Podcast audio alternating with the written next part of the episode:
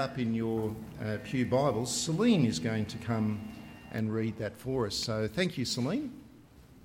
So it's John chapter 4, verse 1 to verse 26.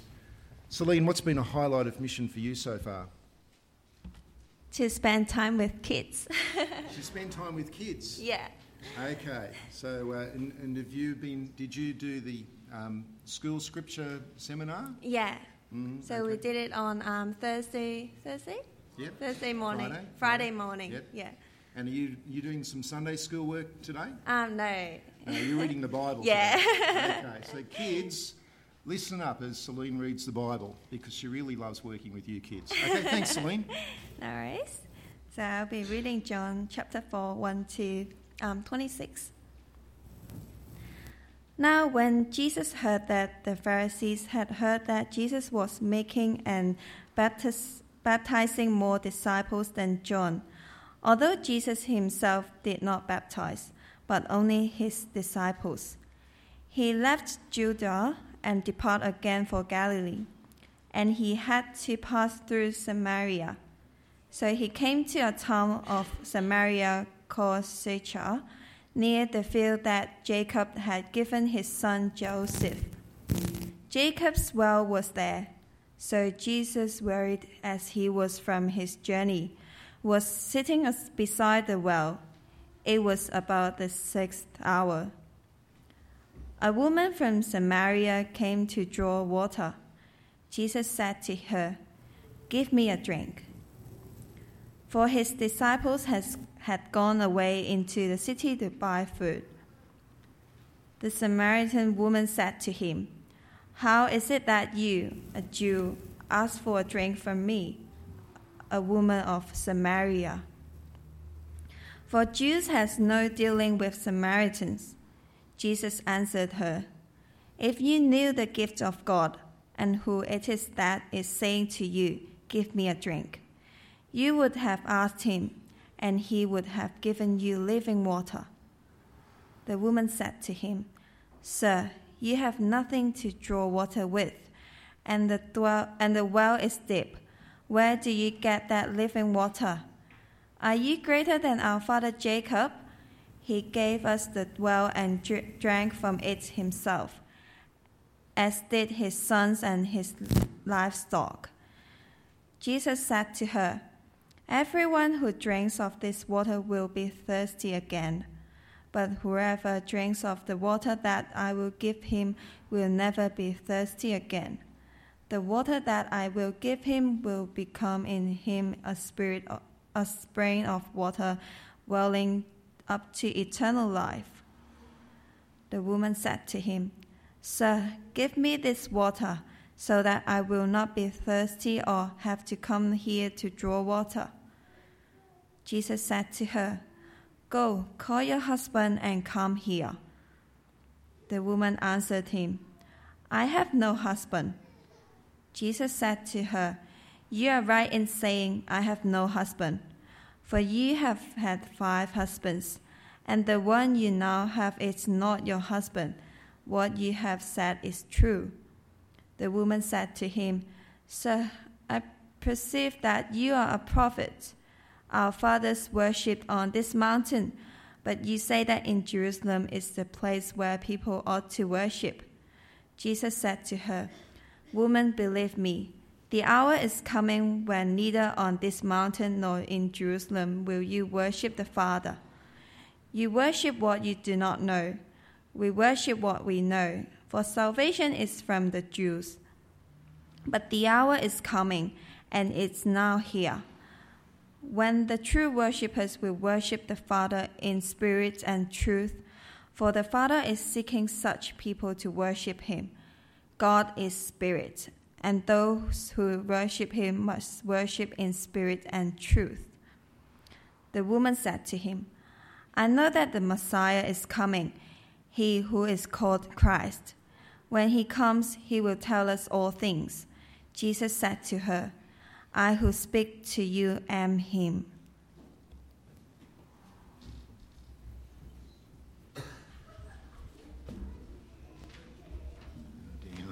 Yeah. Because it doesn't hide.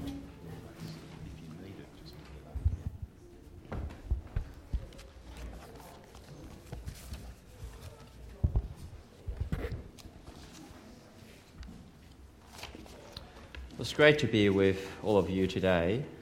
Um, it's wonderful to be, uh, for the past couple of days, it's been the most wonderful time uh, for me this year.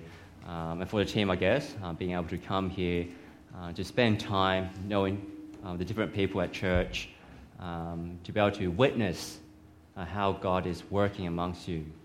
when we came from Canberra, it's a long drive, um, but I think um, the long drive wasn't the thing that sort of like made us feel a bit grudgy and all that kind of thing. Uh, but I think it was really understanding the context that we were coming into. So we heard about Zach Young, we heard about some, Scott share with me some of the things that have been happening in this community. Um, and we thought, well, we're coming into this grieving community. Um, and we're wondering how, what can we do, what, how we can be serving you guys. Uh, but it's wonderful to see how, despite all that, uh, the joy that you have uh, so that's very encouraging to see that Christians are we are people who, yes, we go through life just like anyone. Um, yes, there is death. Yes, there's suffering. There are sorrows. But we're people with hope and a hope that is really certain and assured. Um, and there's joy even in suffering. Uh, so thank you so much for encouraging uh, all of us in that. Um, and yeah, it's really wonderful uh, to be with you. Um, it's something that I forgot to share with you um, when I was uh, talking about the focus ministry and campus Bible study. Uh, I actually got a stack of um, brochures, um, and in the brochure, there's things about um, what Campus Bible does um, on campus, um, and you can have a read through it. it's just a, a, thing for you to know, and if you want to pray for us, want to support us you can just grab one and have a look through it. Yeah. Uh, campus ministry is very, has, been, has impacted um, a lot of people in Sydney. The form, okay. Thank you very much, Sue. Uh, yeah, so there's a, form, there's a tear out slip. You can actually tear it out um, and you fill it in and give it to one of the mission team people. Yeah.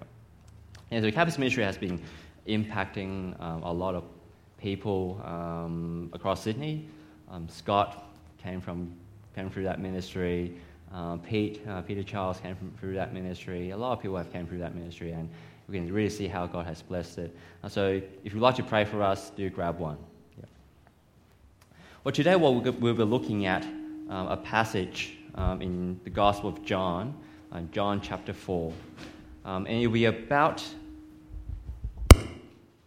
It'll be about an encounter, an encounter between Jesus and the Samaritan woman.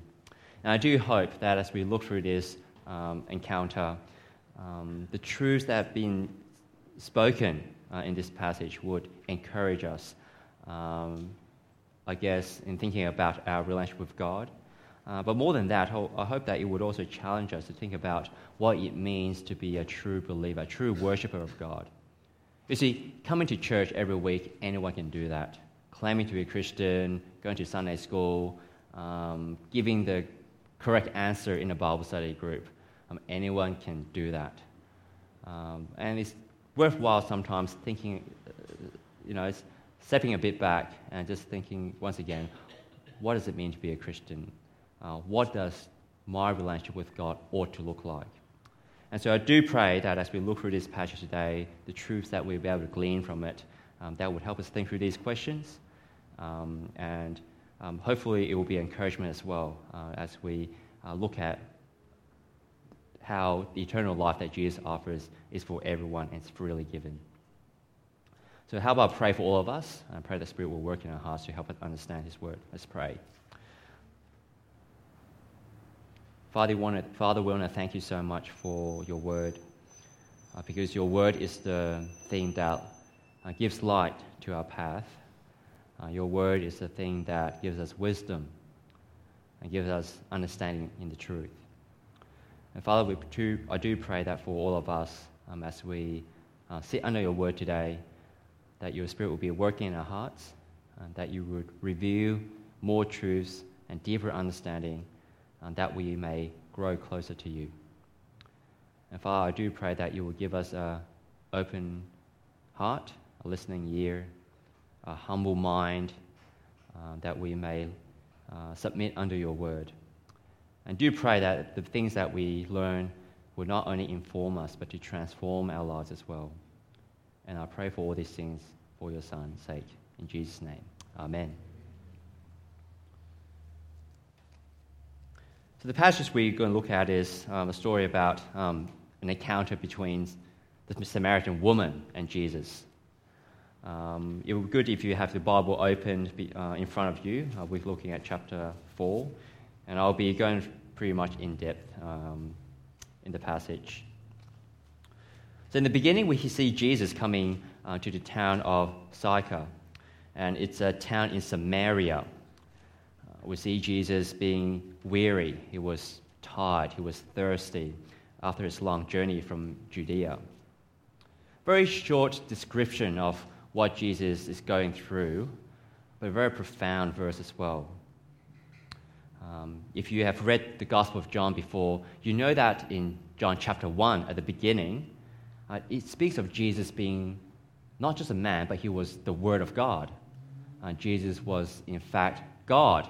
It was the one who God created the world.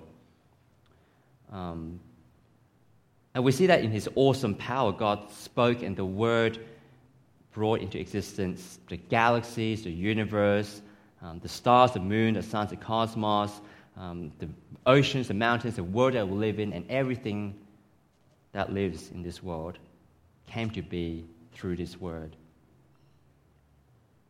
And that's the power of God's word. And as we begin to read this passage, uh, we see that Jesus, the one who ruled this world and has the world in his palm, now he's tired he becomes a needy person. Uh, we see that the sustaining of life now needs to be sustained uh, by drink of water. It's very profound, isn't it? Uh, the extent that God stooped down low for our sake. Uh, he became the, the, the creator, be, be, taking on the form of a creature of dust. And so I hope that as we read through the gospel, you know, when we read the accounts of Jesus and his humanity, we won't just gloss over the fact that he became a man. Uh, uh, Christmas is just around the corner. You know, we're celebrating um, God taking the form of man, becoming the baby, Jesus in the manger. I hope that we'll be people who don't just gloss over it and think, oh, it's just no big deal. Uh, God stooped down to this lowly state in order to be with us. And I do hope that we'll be amazed every time we think about God becoming a man. We'll be amazed, we'll be in awe, we'll marvel, and be thankful and be grateful for the great God, the, God who made all things. Uh, he went down, humbled himself just for us. So we come to verse 6. Uh, Jesus arrives. Um, he is at the well, uh, Jacob's well. Um, he was tired, weary from the journey and now he's sitting next to the well. And as Jesus sat there, a Samaritan woman came along to draw some water. And Jesus begins uh, a conversation with her. Uh, Give me some water, he says. Now, there are two things, uh, two very unusual things that we're going to see in this encounter. And the first thing I'm going to talk about will be Jesus talking to a Samaritan. Now, for us, um, it seems to be a very normal, everyday thing, right? A person asking for water. Uh, but in verse 9, it actually shows us that is no normal situation. Jesus talking to a Samaritan woman. And in fact, we see the Samaritan woman, she was very surprised as well. Right? She says, How is it that you, a Jew, ask for a drink from me, a woman of Samaria?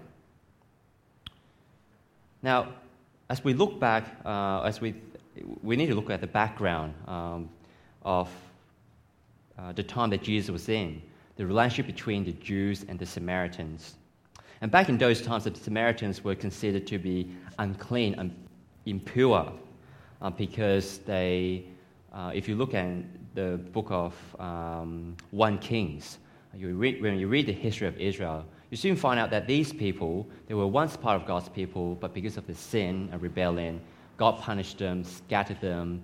Um, they intermingled with uh, the they intermingled with um, the other pagans uh, living around the area.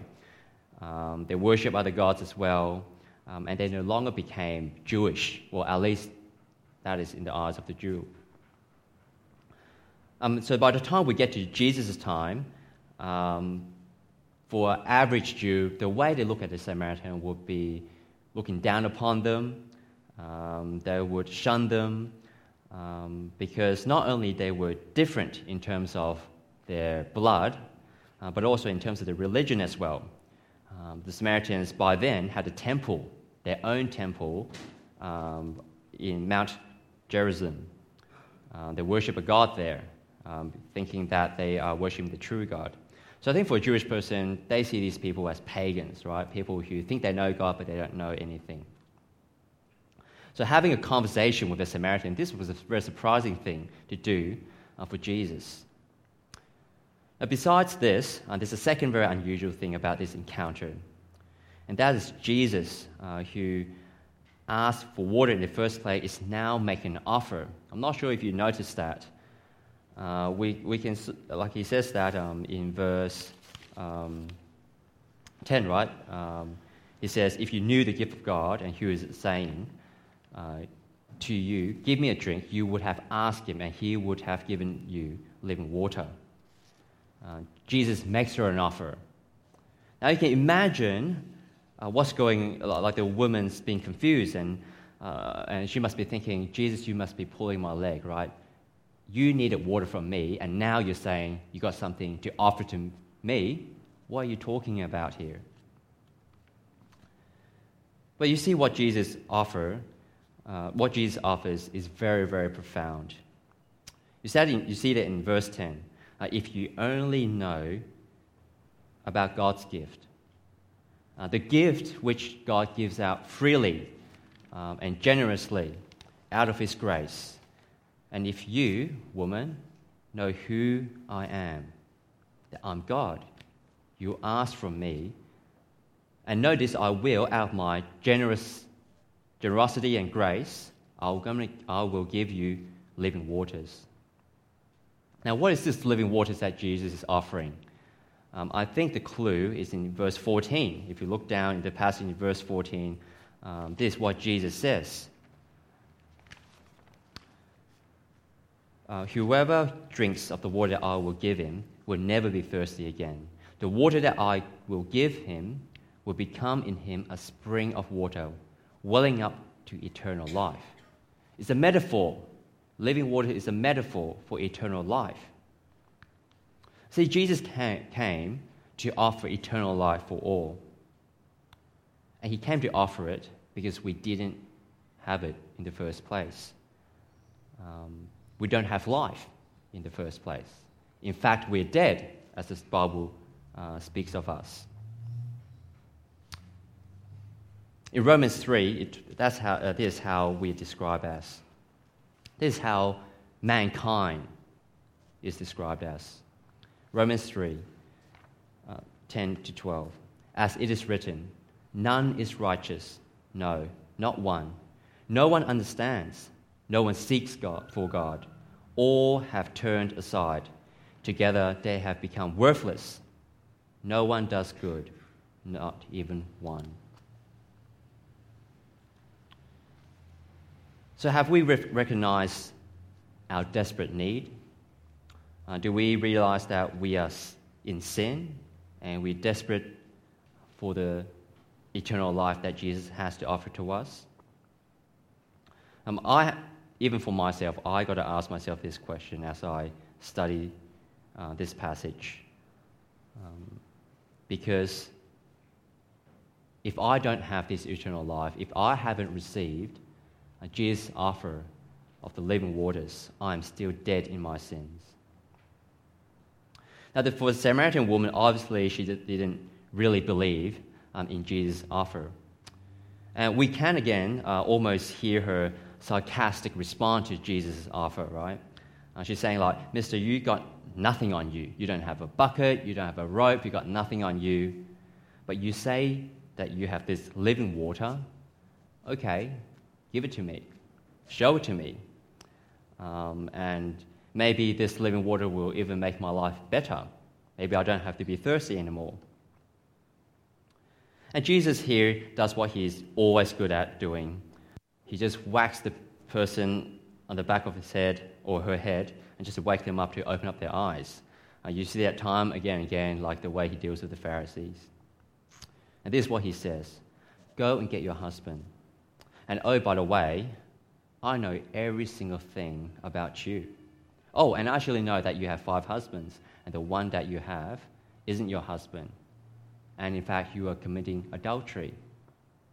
You are sinning, my child. See, Jesus knows everything, He sees everything. And I wonder if you ever thought of, you know, what would Jesus see in us as He looks at us? Sin, wickedness, depravity. No wonder the psalmist uh, in Psalm 7 uh, says that God is a God who feels indignation every day.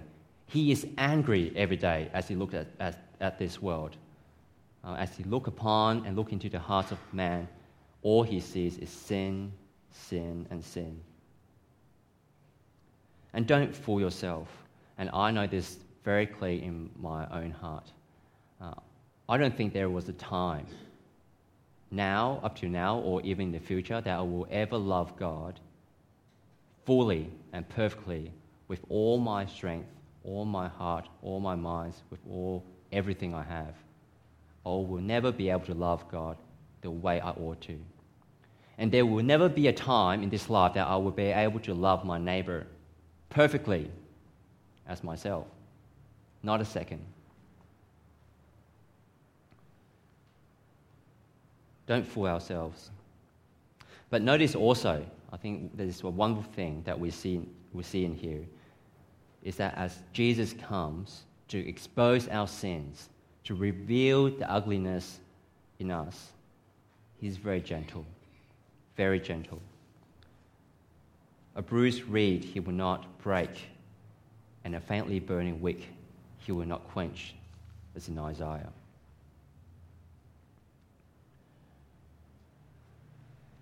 We're up to point four in your outline. So now the Samaritan woman, at this point of time, I think she's starting to break down the barrier. Um, and, and, and this is what she says Well, Jesus, okay, you know everything about me. You seem to be a prophet, but there's something I'm not too sure of. Are you from God?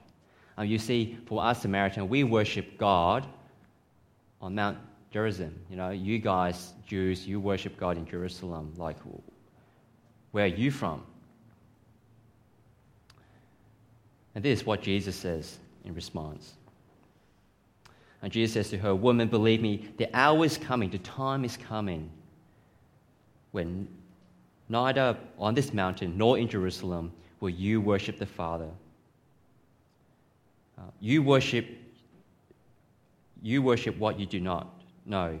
we worship what we know, for salvation is from the Jews. You see, true worship, Jesus says, is not about a location or the place that you worship. Um, there's something deeper than that. And it says here in verse 22 um, that true worship um, is about being able um, to know God. Um, and you see that uh, it is a very unusual uh, verse uh, thing that Jesus says here, right? For salvation is from the Jews. And salvation is, is from the Jews because God had a relationship with the, with the Jews, right? Since the time when He rescued the people out of, Israel, out of Egypt into the promised land, um, God had a relationship with His people. He had a covenant with them. And more than that, God saved His people. This is what it means to know God. Uh, this is what it means to uh, know what we worship. And it's worthwhile for us to think about whether we know of this as well. When you think about your, your relationship with God, when you come to Sunday to worship God, do you know Him personally? Do you know of His salvation? Or you just come along to things? So, what does it mean to worship? What is, what is true worship? Um, Jesus goes on to explain Uh, but the hour is coming, and actually, it is now here. The time is now here when the true worshipper will, worshippers will worship the Father in spirit and truth. For the Father is seeking such people to worship him. God is spirit, and those who worship him must worship in spirit and truth. What does it mean to worship in spirit and in truth, says Jesus? What does it mean? Um, is it some sort of experience that we need to go through being in the spirit? Um, be in a trance or something that we can get close to God? No, I don't think so. Um, if you, if you uh, look at how it's been described here, it's about being in the Spirit and truth. And in the original Greek, the in is actually can mean by or with. Um, and I think it's talking about worshipping God uh, by the Spirit, by His truth.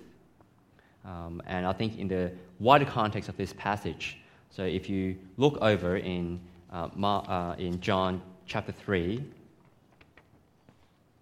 uh, verse 34, uh, this is what uh, it says about Jesus and the Spirit. For he whom God has sent utters the word of God, for he gives the Spirit without measure. Jesus is the one who gives the Spirit. Right? Later on in, in um, the other chapters in John, you see that the Spirit comes to help people, to enable people to know the truth and to be able to be in a relationship with the Father. So I think this is what it means. Uh, being a true worshiper means that you have the Spirit, you have the truth, you know how to relate to God through that. Now, if being a true worshiper requires the Spirit and requires truth, how do we obtain these things? How do we get it? Read on in verse 25. The woman said to him, I know the Messiah is coming, he who is called Christ. And when he comes, he will tell us all things. And Jesus said to her, I am who, I who speak to you am he. We talked about how true worship is important um, because without true worship, uh, it means that other things we're doing is false worship, isn't it? Uh, without the Spirit, without the truth, everything we do, no matter what form, uh, what object of worship you're in, you're partaking in, is all false worship. Uh, but this is what Jesus says. This is what he says about obtaining the Spirit and truth. I am He, right, in verse 26. I who speak to you am He. The key is Jesus.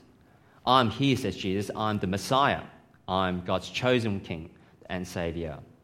And I'm the one, I'm the one who knows you and knows everything about you and knows your sin. Uh, but yet, I've come not to crush you, but to save you. And I'm here, the Messiah, who will be able to give you a thing that you can't get yourself. I'm able to give you eternal life. And I'll give it freely and generously to you. And I'm the one who will give you the Spirit and truth so that you can become a true worshiper of God. And Jesus is everything, isn't He? He's all that we have. Now, friends, there are sometimes people who say, oh, Jesus is all we need. Um, as if Jesus is some sort of extra thing. He's some sort of cherry on top of cake to make our life more complete, more beautiful, to, feel, to fulfill our little spiritual need. Um, but that's not who Jesus is. He's not that side thing that comes into your life, and when you need Him, you go and worship Him. If you don't need Him, you just put Him on the shelf. Jesus is everything. And the flip side is that without Jesus, there's nothing.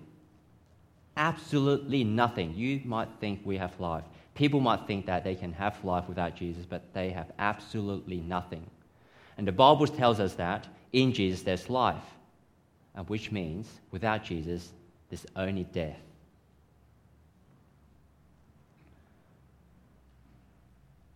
So, but the gracious thing about God is that God doesn't want us to be in sin, to be in death. When Jesus comes, he comes to give life to all. It's freely given to all. But we need to believe.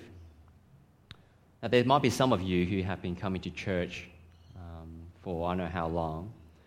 Um, maybe you haven't really thought hard about your relationship with God. And maybe you, ever, you haven't really thought about what it means to be a true worshiper of God. You haven't come to worship God in spirit and in truth. The Bible says you were dead. You were dead. But thanks be to God that God is not the one, God doesn't want you to stay in that state. God wants you to have life. Just as Jesus came to a Samaritan woman, the, the woman thought Jesus needed, had a need, but Jesus came to offer her life freely. And we see that later on. We, I, think we, I don't think we got time to read on the rest of the passage. Um, but we read later on, if we got time, that the Samaritans, as they hear about Jesus' teaching, as he stayed on around the area, they believe in Jesus. And this is what they say uh, in verse 42.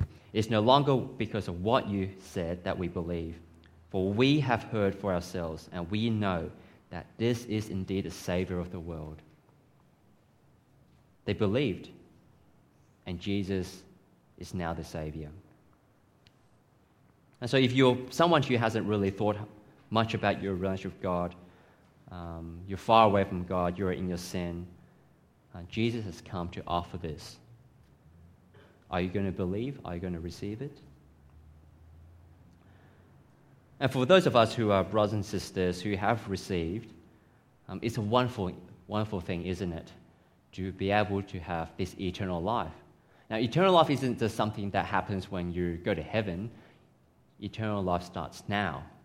Because as a Christian, we now have a relationship with God, isn't it? Um, as a Christian, uh, we know what it means to have our sins forgiven. Yes, when God looks at our lives, He sees the sin in our lives. And we know that in our hearts too. But we also know what it means to be forgiven. We know what it means that we, to be able to approach God in the Spirit, in truth, to enjoy that real relationship with God. But for us as Christians, it's a wonderful, wonderful thing what we have. Uh, but have you thought about your non Christian friends, non Christian family members, uh, people at your workplace, in your schools? Uh, what do they have? And we got something beautiful, something great to offer to them. Uh, we got the life eternal. So, do you want your non Christian friends to receive this too? Are you happy that they are living in sin and are facing the wrath of God and are dead? Or do you want to share with them the good news of Jesus? Jesus, the one who brings eternal life to all, as given freely and people who believe in him will be saved and enjoy this life in eternity with God as well. And so I think I want to encourage all of us. Uh, Christmas is just around the corner. It is a wonderful opportunity for us as people start to think about the meaning of Christmas, as people wonder, you know, why there's a baby, you know, in the postcard, uh, in the Christmas cards. It's a great opportunity for you to talk about Jesus with them because Jesus is all we have is all we have. So, how about I pray for us um, that God will help us uh, to not only remember the truth, to be thankful for His salvation, but to have a heart wanting to see other people being saved as well. How about we pray? Father, we want to thank you so much for being the God who is the God of all nations. You are not only the God of the Jews, but you're the God of all nations. And we thank you so much for us. Uh, most of us aren't from Jewish, uh, uh, aren't descended from the Jewish line. But we as Gentiles, we who were once far away from you, can come to know you and have you as our God and Savior. Uh, Lord, I want to thank you so much for the reminder that we have today in, in the passage. that we as believers can enjoy eternal life. And we thank you so much for this relationship that we can have with you. We can worship you, we can come before you, we can pray to you uh, because of what Jesus has come to do for us. That he came to die the death that we deserve, that we may have life. So, Father, I pray that for us, that we will not only be thankful, that our hearts will not only be filled with gratitude, but our hearts will be also filled with compassion and a desire to see people being saved as well. Lord, I pray that you will continue to help us uh, to have this truth sinking deep down into our hearts, that we will learn to ex- esteem uh, Jesus above all things in our lives, and also to prioritize the salvation of the lost in our lives as well. As people who have received much from you, Lord, as people who have received life from you, I pray that we'll be generous and compassionate just like you, you have been, Lord. That we'll consider the re- different relationships we have with people, um, our relationship with our non Christian friends and families, our colleagues, our students. Lord, we do pray that you give us a heart of compassion, uh, wanting to see people come to repentance. Uh, Lord, we know that this gift is freely given to all. So, Lord, I pray that you would stir in our hearts and encourage us to be bold, uh, to desire the salvation of the lost, because, Lord, this is what you desire, and this is what Jesus has come into this world to do. And we pray that as we do this, this will bring much glory to yourself. And we ask for all these things in your Son's name. Amen.